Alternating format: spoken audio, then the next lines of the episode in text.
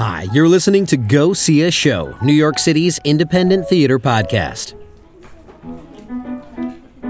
If you're only passingly familiar with the history of the Federal Theater Project, Theater in Asylum's new production, The Nobodies Who Were Everybody, is a great primer on this fascinating bit of American history. But the show's much, much more than a history lesson. And its resonance with our current moment in 2023, both politically and in the conversations around theater's role in our country. It all adds up to quite the timely work of art right now. I caught the first matinee of their run at Jalopy Theater in Brooklyn, then sat down with some of the artists after the show to chat. I'll let them introduce themselves. Take a listen. We start with everyone's name on the microphone. We'll start with our returning guests. We have back to the mic. Hello, my name is Katie Palmer. I'm the co director of this piece and the co artistic director of Theater in Asylum. What's the piece? The show is called The Nobodies Who Were Everybody. We also have with us. I'm Paul Bedard. I am also the co director of The Nobodies Who Were Everybody and the co artistic director of Theater in Asylum. And we also have with us for the first time on Go See a Show, show, show. Jessie May Atkinson. Hello. I play Catherine and the Nobodies Who Are Everybody. So, uh, the Nobodies Who Are Everybody were at the Jalopy Theater uh, in Red Hook, Brooklyn. And what is the show? Uh, you know, we, this is how I start every podcast. I love the title. I love that you told me why it's titled that by the end of the show, even though it totally makes sense. Was like when that moment happened, I was like, oh, that's lovely. Um, but what is it when you tell people come see this? It might not be obvious from the title. So, what are they coming to see? The show looks at a moment in American history when, from 1935 to 1939, the federal government used tax dollars, public funding, to directly support theater people, uh, both giving artists a steady paycheck and also subsidizing tickets for audiences. Our show follows six artists uh, plus one six theater artists plus one musician who uh, participate in and are employed by the Federal Theater Project. Uh, and we see it from the beginning of the project in 35 to the demise the pro- of the project in 39 when they were all accused of being communist and Republicans in Congress shut the whole thing down. Now, why would somebody make a theater piece about this? That is just wow, that's this is some ancient history, man. Like 90 years ago, who cares? Obviously, I'm being uh, sarcastic, but it's um, at the risk of spoiling the piece. I, I, don't think this is a spoiler, but you, while I think any person who has paid attention to politics in the past five years will look at this and say, like, "Oh my God, obviously we have this is a conversation we should be having." You you go even further. Talk to me about like where this how this came to you. I mean, obviously it is timely, but what said where did the spark come from for theater in asylum did you like pick up a, a copy of arena and say like oh shit we got to do this or where did it start yeah, o- almost. Um, more specifically, there's a book called Furious Improvisation, written by a woman named Susan Quinn. And that book is a fantastic, super accessible history of the Federal Theater Project. So we highly recommend anyone who's interested in this time to go check that out. Um, and that, and then leading from there into Arena and Hallie Flanagan herself, the woman who was the director of the the Federal Theater Project. Um, so that was really the core and the inspiration. And then throughout the collaborative process, we've been really wrestling for over two years with is this a show about the Federal Theater Project or is this a show about uh, fictional people who worked in the Federal Theater Project, um, and there's the tension between telling the story, telling the history, and also making a dramatic story that really worked with um, the the humans that were on stage living the Federal Theater Project every day. So that was our the tension that we kept um, weaving in and out during the um, creation process. So it was a really really exciting thing, and I'm really proud of where we got. Yeah, I would say that would be really generative, like that's that tension. And speaking of you know collaborating, I, you, this is there's no playwright listed uh, when when come one comes in and looks at the program and says, "Oh, who wrote this piece? Brand new play uh, created by Theater in Asylum." Uh, how two year development you just mentioned? How how do how do you? That's hard. How do you do that? Especially, I mean, the past two years. This is 2023. We're talking about.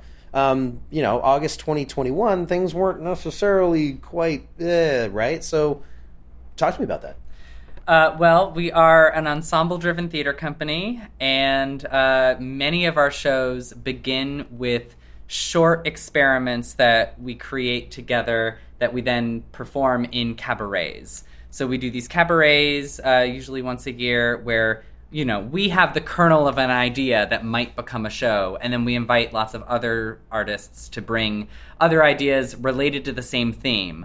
We try to line up as many contradictions as possible in one short night. Nice. And uh, we did a show about uh, public funding for the uh, cabaret about public funding for the arts and uh, people brought in pieces about public funding in Europe. There was an Afrofuturist piece.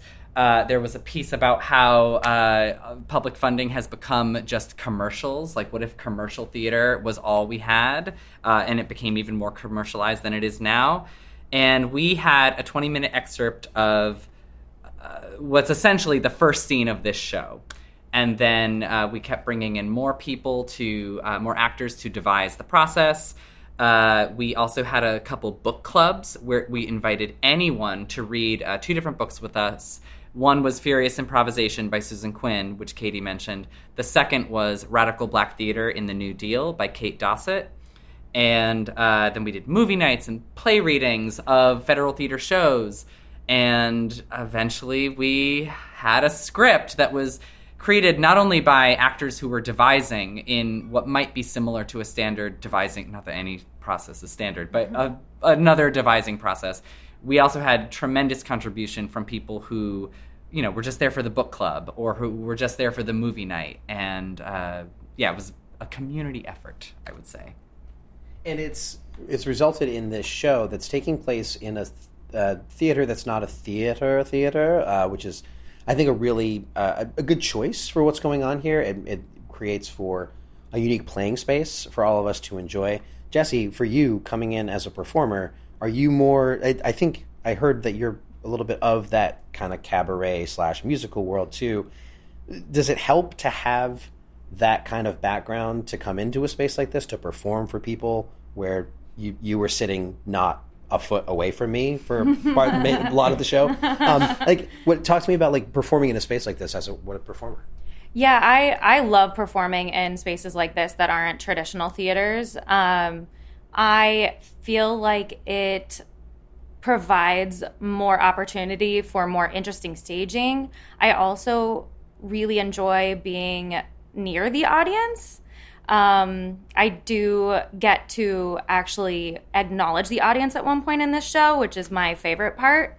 Um, I actually I do think that coming from cabaret and and it's sort of improv improvisational.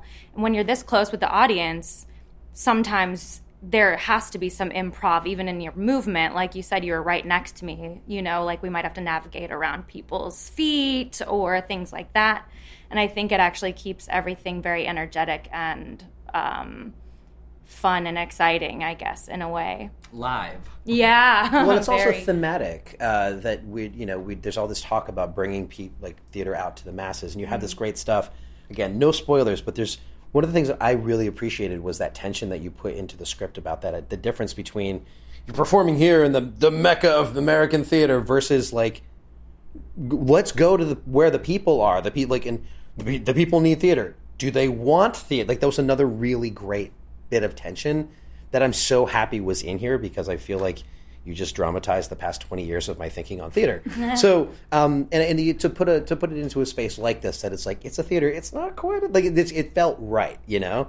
So, mm-hmm. um, all that is to say, I'm really excited that I was here, and I'm I'm struggling for another question because I'm just so I'm full of ideas after this, which is, uh, and I'm also uh, this is uh, this should this podcast is not about editorializing, but I hope everyone who's a theater artist uh, in this town who's feeling a little bit like is next uh, comes to see this because I'm I am, am leaving here with like a okay all those projects that you've been talking about you damn well better start them. You know like I so thank you for that bit of inspiration. Maybe, which brings me to uh, finally something of a formulated question which is what is that what you wanted? Or do you want the radical communist like uh, revolution of like you know are, we going full Judith Malina here? Like, what what do we what do you want? What what should I be leaving here with? Because that's what you gave me. Well, Was that intentional? Like, something's got to change. You know, it, we bring it up in the show that you know it's it's it's a problem that neither artists have the support they deserve, nor audiences have the art they deserve or access to the art that they deserve, and you know that is a problem. But beyond that, so ma- so many works of art don't happen and beyond that so many skills are wasted because people are so exhausted working jobs that are meaningless. And everyone in this country artist or not deserves to be able to put their skills to work and put their passions to reality and live a fulfilled life. And you know especially in New York City which is the most resourced city in the most resourced state in the most resourced country on earth and yet we have this extreme inequality and this extreme lack of access to what you know other countries have made it possible and you know we have made it possible to varying degrees at different points in American history and one of the questions that I have with this topic matter is why was the story of the Federal Theater Project and why was the story of Hallie Flanagan buried? Why, Katie and I both went to NYU, why was it never mentioned in theater history class? Who benefits from burying this story? Uh, you know, and I think so often in American politics today, so many of the problems is from a lack of imagination and a lack of historical understanding of we could and did have better and we could do it again. We could do something even better now. So I, I do hope that people leave with uh, uh, like a righteous anxiety to to change things because it, it's so clear that it has to change. Yeah, I'll say that as we were talking, as I was talking just a moment ago about the tension between is this a show about the FTP or is this a show about the artists?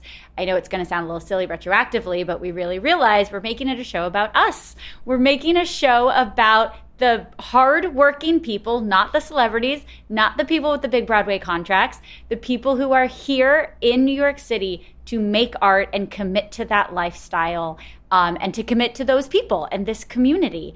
Um, and as we continue to make it and refine the piece, we really think of it as a gift to us, um, to to the indie theater community. And the fact that you said that you were leaving with so many ideas, like that's it. Like that's what we would love, um, and why we want people to come and artists to come because we want to hear each other's ideas on what is wrong and what could be fixed. And looking forward to like what could be um, right? Because it did happen here um, even though it was only four years and so what else could happen here? Um, one of my favorite lines in our show currently is about um, we talk about how like the NEA NYSCA DCLA none of it comes close to what the federal theater project actually was which was direct employment of artists um, the theater, like the government, was the producer of the play, and the tickets were subsidized. Um, in today's dollars, the average Broadway ticket for a FTP show was five dollars and fifty cents. Um, so yeah, could you imagine going to a Broadway show for less than the cost of an ice coffee? I can't imagine going to an independent theater for that show for that. I mean, although like you know, thankfully groups like uh, Theater in Asylum are working on this radical, transparent idea of like how to support uh, a theater company and offering pay what you can sort of uh, options. Yeah, six bucks. If, if every show was six bucks, like I'd, I'd see even more shows than I already do. Yeah, uh, th- that's like a huge part of the equation that, you know, to my knowledge, the NEA has never like bought out a Broadway theater so that there could be cheaper tickets. You know, every once in a while you see a private nonprofit that will do it, uh, the Federal Theater Project just did it at a much bigger scale.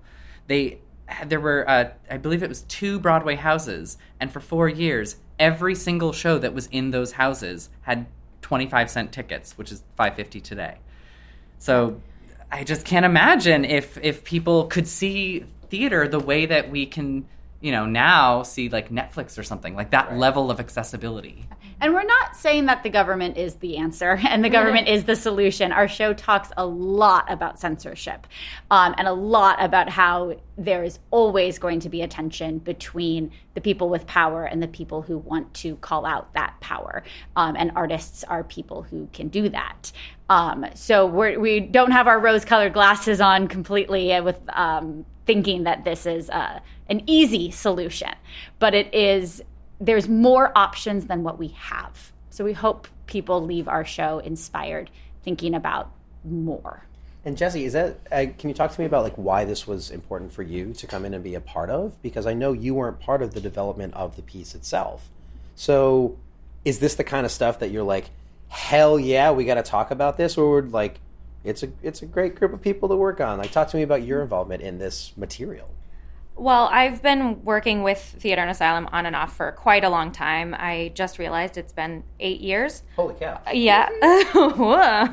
um, and I haven't had an opportunity to work on a longer format uh, piece with them in quite a long time. I came in on the 2016 Debates Project, which uh, totally changed my life in New York City. Um, and I've always been really involved with uh, politics and theater and what they can do together, um, which obviously Theater in Asylum does a lot of. Uh, and I had seen a few pieces of this, and I had been lucky to be a part of a couple of the cold readings of the FTP shows, like The Revolt of the Beavers, mm-hmm. which was really fun. Um, I remember seeing that email and being very disappointed I couldn't come. yeah, it was a fun one. I think I got to be one of the bad guys. It's great. um, but so I was excited to get the offer again and um, to learn more about the FTP. I had heard, obviously, some already um, but coming into this project with all of these people, I actually haven't met very many of them. I uh, most of my actor collaborators are new to me, and it has been such a huge pleasure for me. Everyone is so passionate and dedicated, and everyone has really interesting ideas. That's something that I love working with Theater in Asylum on. Is they're always very open to everyone's ideas and collaboration. Is um, the script still changing then? Like, uh, was it still changing up till yes. opening? Yes. What happens like fairly frequently is an actor will not quite remember the exact line and then they'll make something up and then we'll be like actually that was better let's make that. that the line yeah so i um and now that I'm here, I'm excited to work on it more and to really hear what everyone else is taking away from it um, you know, just hearing what you're taking away from it and everything. I think that this is going to spawn a bunch of new art from this piece and a bunch of new collaborators and people who meet here might go away and make things themselves, which I think is lovely. I think you've got a, a you're onto something there because uh, I always say that one of the signs is not necessarily always the case. It, it's not necessarily always going to happen when a show is successful, but I believe a show is generally almost always successful when it's hard to get people out of the theater. and uh, we had to wait a while to do this. I'm not complaining. I'm not complaining, but it was really cool to see like there were people sticking around. People wanted to talk. People wanted to engage, and that's always the sign to me. Again, who, who am I except a jerk with a microphone uh, who shows up to independent theater productions? And um, I think that's a, that's a good sign. People want to com- they want to commune with their fellow artists and their fellow theater goers about the ideas that are here. So thank you for putting those ideas out into Jalopy Theater in Red Hook, Brooklyn, where uh, the Nobodies Who Are Everybody runs until. August 20th is our last show. Uh, tickets are sliding scale from zero, really, to $40, uh, and they are available at theaterinasylum.com. E R R E. E R. thanks again, y'all, for a lovely afternoon and uh, break some legs. Thank you so much. thank you. Thank you, Katie, Paul, and Jessie, for hanging out after the show to chat. You can catch Theater in Asylum's The Nobodies Who Were Everybody at Jalopy Theater, 315 Columbia Street in Brooklyn through August 20th, 2023. Head to Theater in Asylum, that's theater with an ER, dot com for a link to tickets and more information.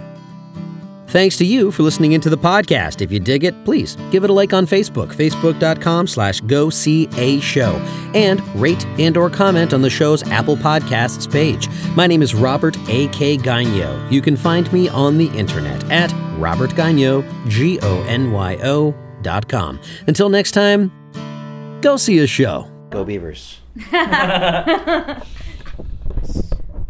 Excellent. Thank, Thank you. you so This was much. great. Thank Seriously. you, Jessie. It was